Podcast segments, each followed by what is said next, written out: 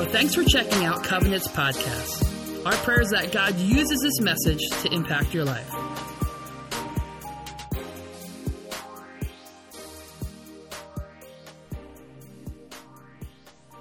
Well, good morning, church. How you guys doing? You guys are still in the darkness.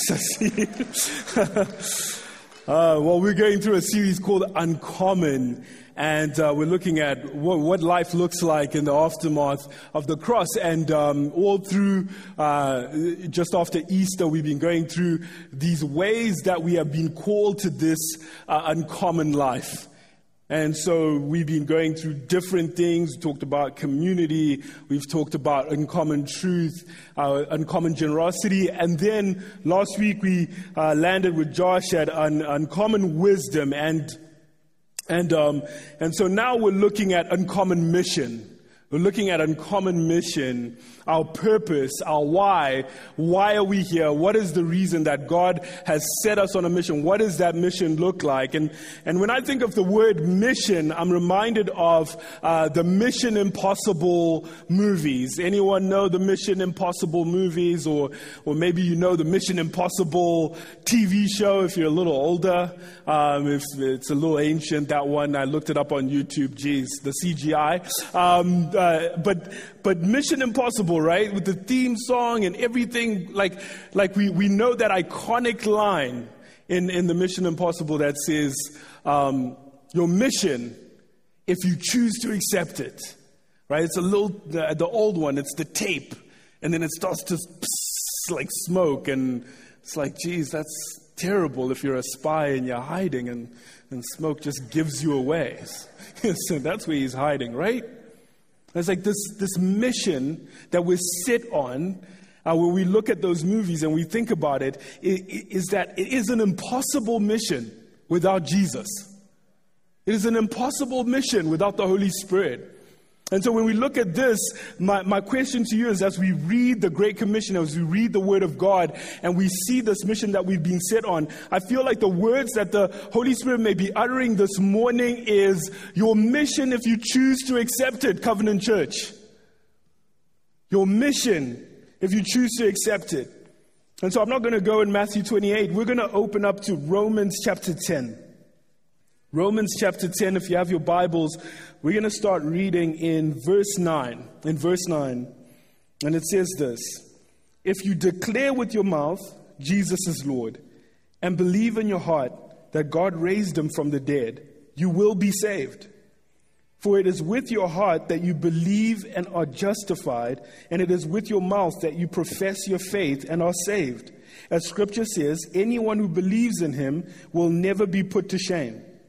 For there is no difference between Jew and Gentile.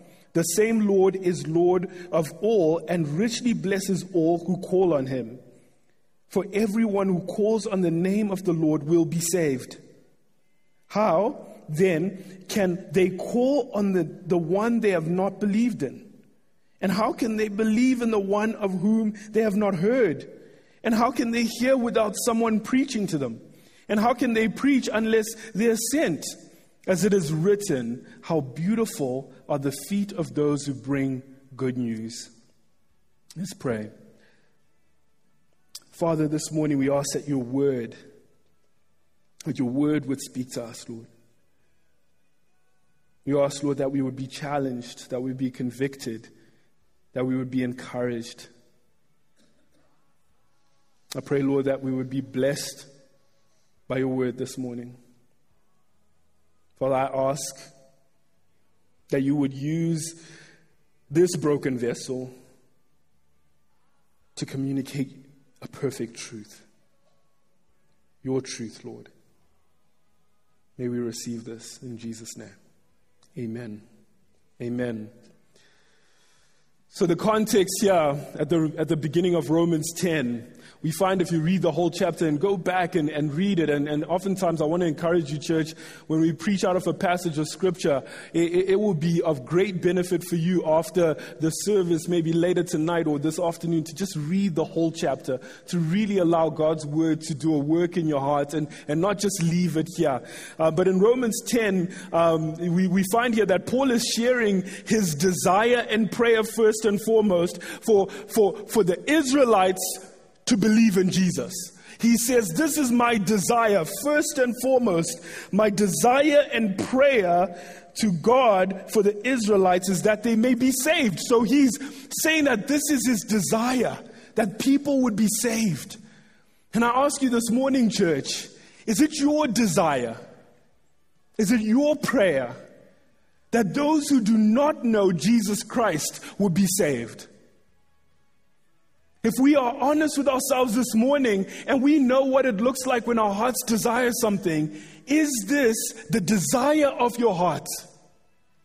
That those who don't know Jesus may know Jesus. And so we find that is Paul's desire, first and foremost, for his fellow countrymen to believe in what he believes in. To believe in Jesus, to be saved. And then Romans 10, as we find that Paul sets this up with a clear presentation that to the Israelites that hey, listen, there is no distinction, there's no difference between Jew and Gentile. And he says, hey, you can stop laboring, you can stop having to work for your righteousness. That righteousness that is worked and earned for by your own good works is insufficient. You're just toiling, you're just trying to do something that's impossible. And he says, here's the deal. The whole law, it culminates in Christ, that if you put your trust in Jesus, you can stop striving. You can stop trying to say, hey, listen, God loves me because I'm a good person. And you step into what Jesus has already done. The finished, complete, atoning work of Christ on the cross. That is what we step into. And our righteousness is not found in ourselves, but it's found in Him. And that's what Paul is saying. Stop striving. It's good news. You no longer have to work for it. That is good news. Church, that is brilliant news. Listen, church, I'll tell you, that is incredible news. I know we might be like, yeah, I know the truth. I know it. I know. That's why I'm here, Rob. I buy it.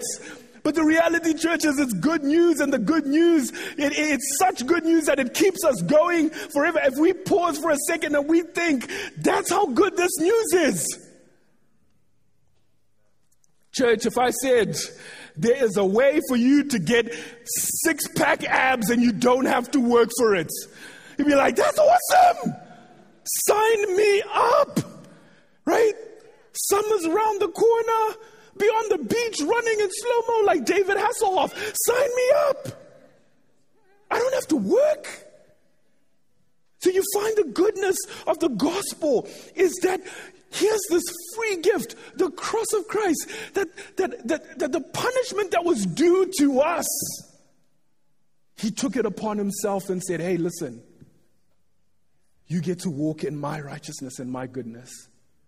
You're covered in my righteousness.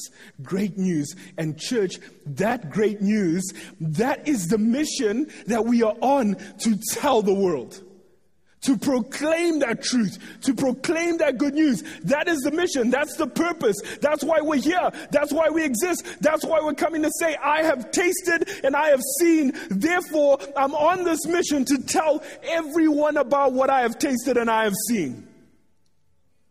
That's our mission. Plain and simple, church, the mission that we are on and the foundation of what we are doing is that we are carrying good news. This world needs good news. You need good news. And I'm telling you that it's needed all over the world. And I'm telling you that you needed the good news before 2020. Okay, there's nothing in our lives. I mean, it's not like we met each other last year. You had some stuff in 2019. You had some stuff in 2018. We're in need of good news, but we are carriers of that good news. And so that good news must be shared. It must be told. And Paul says this in this beautiful picture. He says this. He says, how beautiful are the feet of messengers who bring good news. How beautiful are the feet of messengers who bring good news. Do you have beautiful feet? Amen. Amen. That's with confidence, you know. If you know, you know. If you know your feet are beautiful, you know. But it's like Paul, he uses feet. I don't know, church. Top 10 romantic songs. I like the way your feet look. No. Your eyes maybe, your hair, but feet. He uses feet. Church, if there's anything 2 out of 10 on you right now, no matter how beautiful you look, it's your feet. That's why we don't take off shoes until like the 3rd date, right? Like until we know this relationship is secure, I'm not showing you my feet. But he says, how beautiful are the feet of those. So he's not talking about appearance. What Paul is talking about is what the feet do, what the feet have been doing. And what he's doing is he's quoting Isaiah 52. And church, the reason why we read that whole passage and the reason why we started in verse 9, even though we're talking about the mission of the gospel, is that we need to hear the goodness of the good news. That needs to be our foundation. We need to be reminded of what we're carrying. And so in Isaiah 52, it says, how beautiful on the mountains are the feet of those who bring good news, who proclaim peace, who bring good tidings, who proclaim salvation, who say to Zion, your God reigns. He's saying if those who proclaim the good news of release from Babylonian exile, if they were celebrated, if their feet were beautiful, what more those who are carrying the good news of the gospel of Jesus Christ? We are carriers of that news. And so we have beautiful feet. Amen. Hey, check your neighbor's feet. See, no, don't. Don't do that. But we are proclaiming this good news. Church, this news is great. It's amazing. It is what Jesus says he was anointed to do. That's what we're passing on. It's good news to the poor. It's liberty to the captives. It's sight to the blind. It's liberty for those who are oppressed. When we meet the poor, the blind, the oppressed, the captives, they should say, we have been freed by this good news. Wherever your footprints have been, people ought to say, I have heard the good news. That's what we carry in us, church. We are carriers, we're vessels. And I want to say this lovingly. You are not the good news. Your ideas are not the good news. Your thoughts about what would make the world a better place is not the good news. The good news is Jesus Christ crucified, made a way for you and I. And there's no more distinction between Jew and Gentile. We get in. That's the good news. And we're carriers of that. You are just a vessel. I'm just a vessel. It's the contents in the vessel. Church, this is not a paid ad, but this is a Jules Pizza box. All right? Jules Pizza. We love Jules Pizza. Huh? Doylestown, it's a treat because it's expensive. But the reality is this, right? This box is 25 cents, 30 cents, whatever. This box, I want you to imagine, I love this illustration. Imagine you ordered Jules today. You're hungry after church. You're like, that message was long. It just went on and on. I need some Jules. We need to treat ourselves. Kids were great. And then the Grubhub guy comes to your door and he's just holding the pizza in his hand. And you're all hungry and you're waiting for this pizza. And you're like, he's holding the pizza in his hand. I mean, 2019, maybe I would eat it. Dude, 2020. Did you miss last year? Pizza's in his hand, right? You need a box. Now, the box is necessary, but it is the contents of what's inside the box. That's what's valuable. That's what's valuable. It is what the box is carrying. And you and I, we're the bugs. And I'll tell you, I have never gone to a place and eaten pizza there and said, their boxes are so cool. Pizzas, boxes though, are amazing. No one does that, right? You and I are the box, and I love this. They've put this new seal to make sure it's not tampered with, because of all the pictures on social media, the Grubhub dudes with the food, it's just bad. But so they've put this seal, and church, when I saw this, I was like, thank you, Jesus, because I'm a preacher. That's an illustration. Don't mess with the contents inside the box. You don't need another topping.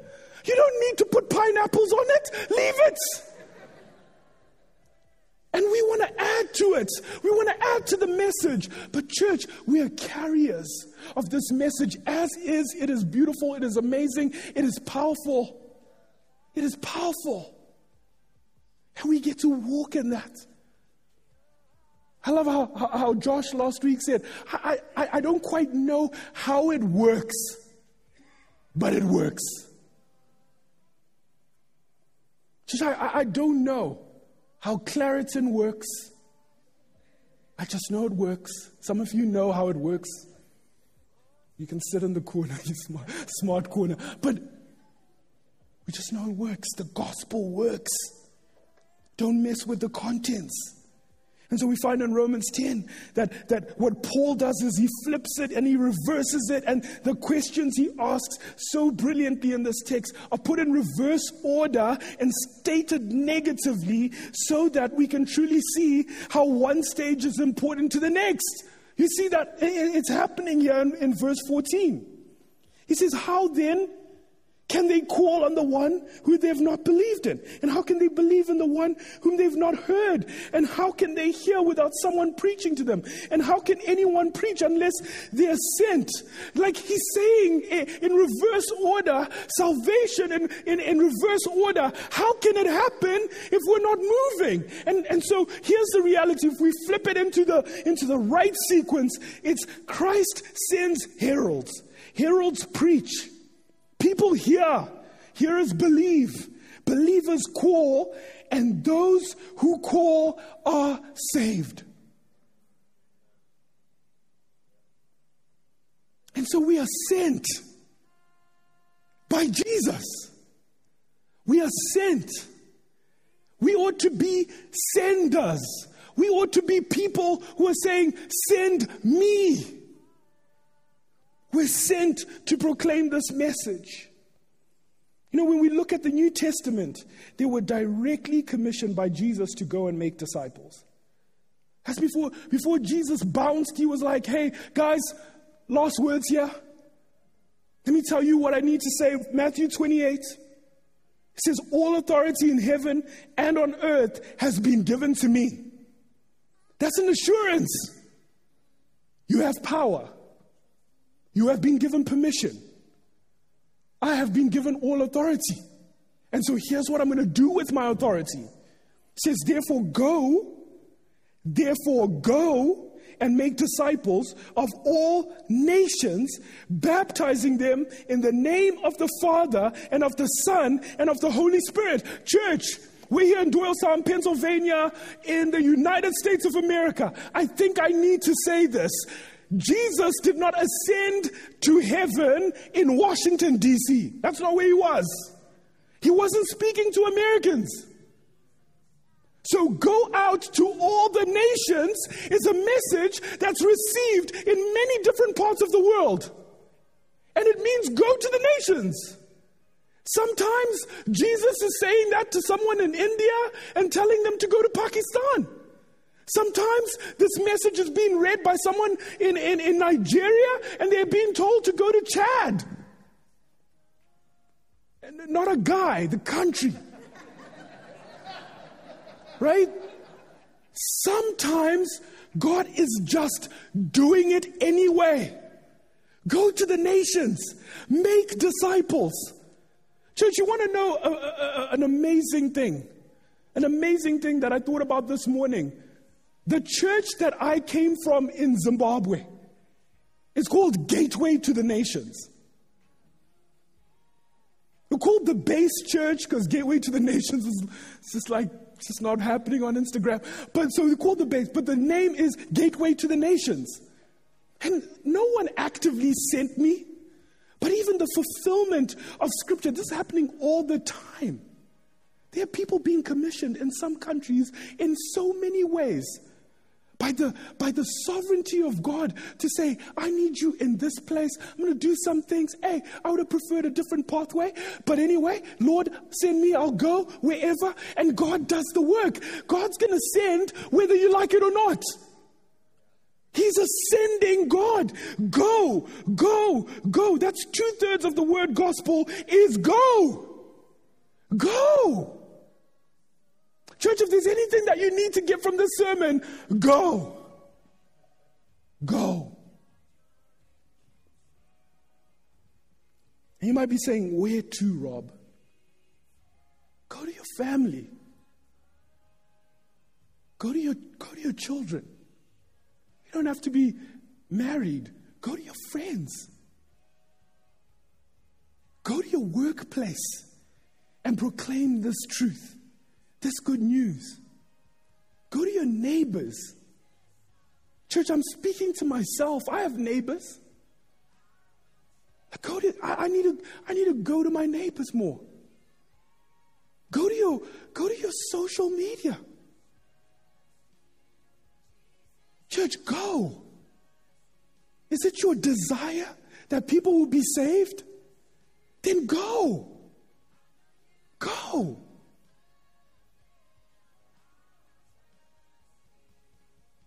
Church, we have opportunities, and this is where maybe for me as a missions pastor, I have a shameless plug. Let's go together. Let's go. At Covenant Church, we want to go. We want to go and pack backpacks, and we want to go to Philly, to Camden. Go. Let's go. We want to go to the nations. When the world opens up again, go on a missions trip. Go. And remember, church, here's the call. Jesus has given us the authority. Who are you waiting for? If you're like, I've never been sent, let it be known it's on YouTube. I'm saying go. Jesus is saying go. And I know, church, that we feel inadequate. We feel like I can't be. Who am I to share the gospel? Who am I to talk about Jesus? Who am I? You don't know, Rob. You don't know how broken I am. You don't know I feel like a hypocrite. You don't know what I was doing last night. You don't know how I speak about people. You don't know how I drive on 611. You don't know me. I don't feel like I can go. Go. The Samaritan woman at the well in John chapter 4. You need to read John chapter 4. She is on husband. She is working on husband number 6. She's had 5 husbands. She's working on husband number 6. Right? 6 husbands. It sounds like a TLC show. That's when she meets Jesus. At the well, hiding from everyone else in the community. And at the end of that story, in that conversation, when she met Jesus, the Messiah, she was an evangelist at the end of that conversation. She had been equipped to go to the very people she was hiding from, so much so that she woke them up from their naps and said, I need to tell you, I have met the Messiah. The news was too good for her to keep to herself. Whatever is disqualifying you is a lie from the enemy. Have you seen the hand of God in your life? Okay, you don't know what happened to the dinosaurs. So, okay, you don't know how to theologically explain that. That's all good. But what do you know? Hey, all I know is that I was dead. I was buried. I don't know the whole Bible. I'm learning. But I can tell you that Jesus picked me up in my pit and he lifted me up. And the good news of the gospel, it changed and transformed my life. It gave me hope. Church. And that's all you have to say. But go. And the awesome thing, church, is we just sang the song, there's another one in the fire. Jesus is not asking you to go alone. In Matthew 28, he says this, he says, and surely I am with you always at the very end, to the very end of the ages. Surely I am with you. You don't go alone. Let the Holy Spirit give you wisdom in those moments. Allow the Holy Spirit to give you boldness to proclaim those truths in those moments. Church, the message of the gospel, and I have to say this, it is urgent. It is urgent. Church, we often think we have more time than we truly have. We often think I'll talk to them next week. They'll be around. And the truth is, church, you do not know. You do not know. And in this moment, church, whatever it is that you feel like you've got to lose, think about the beauty of the good news of Jesus Christ. Think about how it rescued you. Think about what it means to you. And then think about proclaiming that same truth to someone who's in need of this news. I'm not trying to guilt you into this. And church, there is no bonus that we get if we're able to preach and people are able to go and decide. There's nothing. This is not an MLM. There's nothing. There isn't a spiritual downline. It's just because this news is so good. That if it's true to you, church, think about your darkest moments, church, and when all you have had to cling on to is Jesus. And then think of someone in the same darkness with no Jesus. That alone stirs my heart. Say, I don't know how you are going to cope because all I had was Christ. In my darkest moment, all I had was Jesus. And I want you to have him too.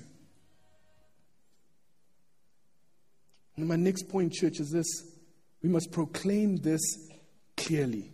We must preach this message. And it must be clear. It must be clear. Because as the herald is sent, to preach. And church, there is this time, it's critical that we are clear about what the gospel is and what the gospel isn't. We have to be clear. At times there are people walking around with a vague gospel, a vague Jesus.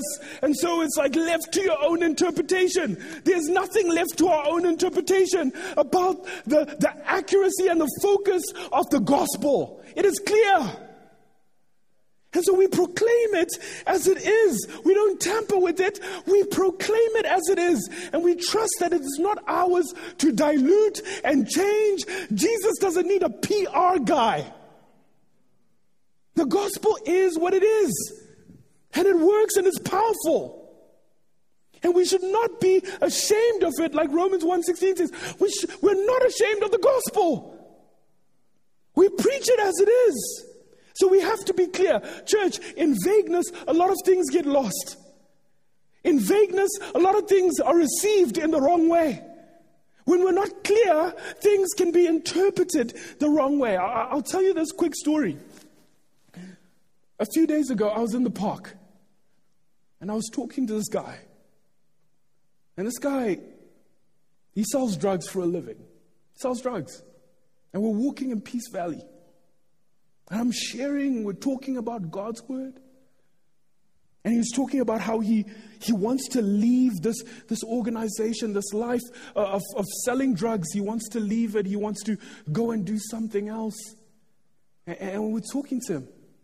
But it's too lucrative, so he's going to stay in there. Now, let me be clear and give clarity to the story. This guy works for J&J. So he does sell drugs for a living. That's true. But for most of you, as I was sharing that in the vagueness, you were like, oh my goodness, Rob, were you okay? What happened? Were you in danger? Yeah, he sells drugs. I can say that. I can go to Zimbabwe and say, guys, I preach to all these white drug dealers every day. I'll raise a lot of money. Go and do your work, Rob. I'm like, yeah, some of them at the top of the organization. It's vague, it's not clear, and therefore everyone can interpret it however they want. I didn't lie, but it's not clear. Church, it must be clear. The gospel must be shared with clarity. With clarity. It is powerful. And there's no other gospel. Galatians 1, 6 to 10, it says this because, church, there is no other gospel. There is no other gospel. Paul says this, I'm astonished that you are so quickly deserting the one who called you to live in the grace of Christ and are turning to a different gospel, which is really no gospel at all. Evidently, some people are throwing you into confusion and are trying to pervert the gospel of Christ. But even if we or an angel from heaven should preach a gospel other than the one we preach to you, let them be under God's curse. As we have already said, so now I say again, if anyone is preaching to you a gospel other than what you accepted, let them be under God's curse. In verse 10, it says this, am I now trying to win the approval of human beings or of God? Or am I trying to please people? If I was still trying to please people, I would not be a servant of Christ. Church, the culture is shifting and it's becoming harder and harder to be a Christian. And all those things can be true. But as Paul said, our mission is not to be liked. The mission that we've been called to, there are people who are going to reject you. The mission that we're being called to, church, we preach it as it is. No other gospel. No gospel trying to get the acceptance of other people. And there is an idol in our hearts. Listen, no one likes to be unliked, right? But for the sake of the gospel, you can unlike me. But what I will not have you is like me for giving you a diluted version of the gospel. We will be unliked, church. It will happen. You will get unfollowed. But for the sake of that truth and the urgency of this message that God and this mission that God has put us on and given us, we are willing to go. So, church, this morning, I want to close with this invitation.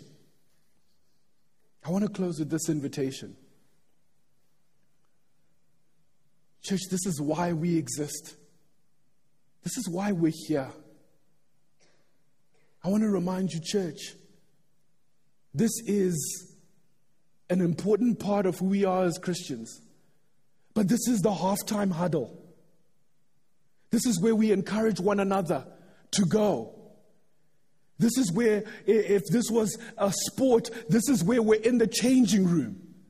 And this is where we are telling each other, hey, listen, hey, you need to cover that guy and you need to do this. And this is where we wrap up the hamstring because it's hurting. And here's where you get some encouragement from your coach and from the people who are preachers and teachers and the pastors and on staff here and our leaders here who say, hey, listen, keep going, go for it. This is the half time.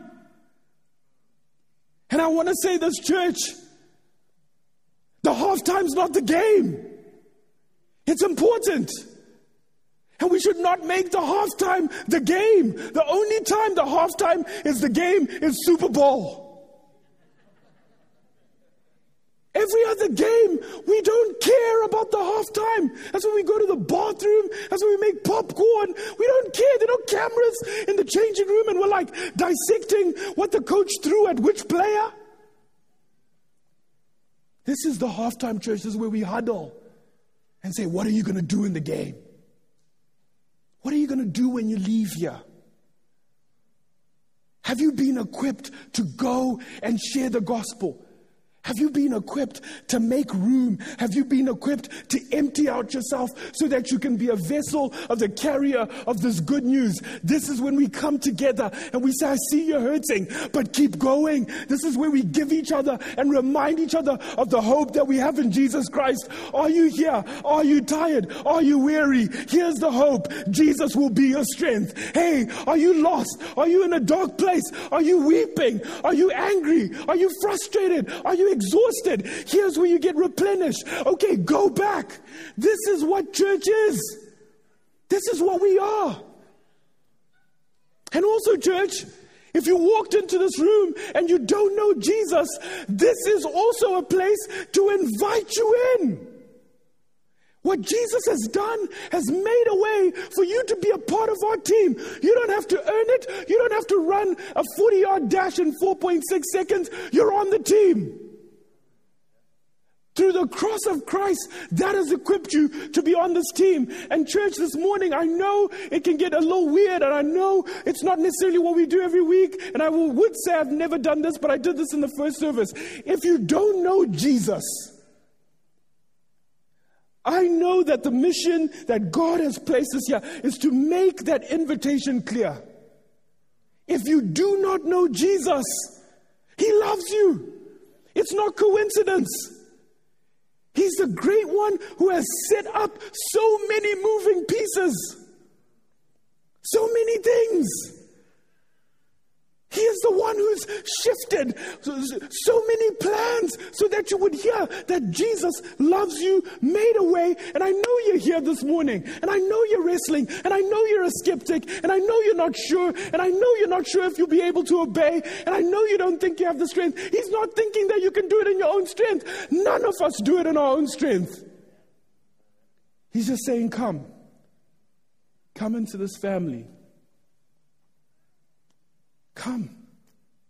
It might be dysfunctional. Read the Bible. It is. Someone might say, so, it's okay. But I'm the head of this family, and I'm calling you into my family. If this is you this morning, I want to invite you. I want to invite you to say yes to Jesus. I want to invite you to say, yes, Jesus, I want you to be Lord of my life. I want to invite you this morning. And maybe you've strayed away. Over 2020, the cares of this world, the trouble that we've been, and you haven't read your Bible in 15 months, and you're struggling, and you feel guilty, and you feel like a phony. I want to invite you. Say, Jesus, I want to walk with you the way I walked with you 5 years ago. Jesus, I'm desperate for you. Give me the strength even just to read a verse today. Encourage me. Wake me up. Lord, put me in a place. Maybe you're walking in unconfessed sin and you're drowning in guilt. Just say, Lord, give me the words and the boldness and encouragement to go to a friend and just say, man, I've been missing the mark. I'm broken. My life is crumbling. Help me. That's why we're here, not to judge one another and not to play perfect. And I know it's going on a little longer, church, but I want you to know that this invitation is something that I must make this morning. Do not walk alone. Do not walk alone. The Lord is calling you into this place. Let's pray.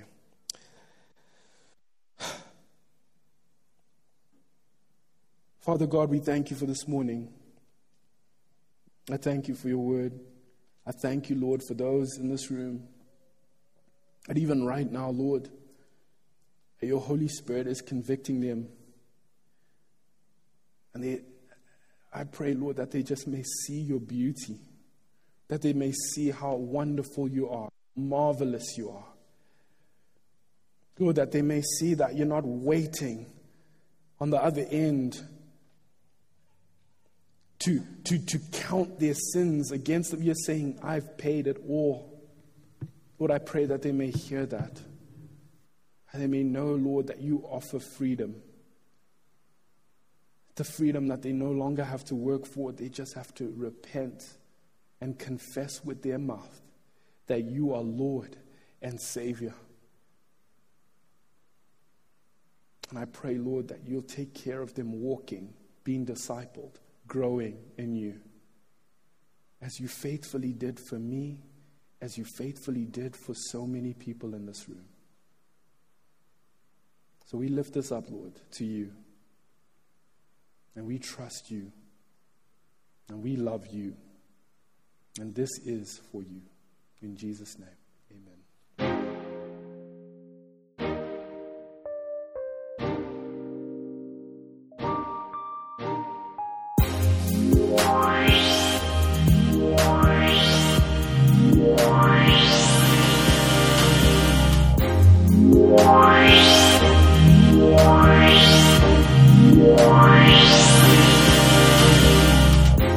Wow.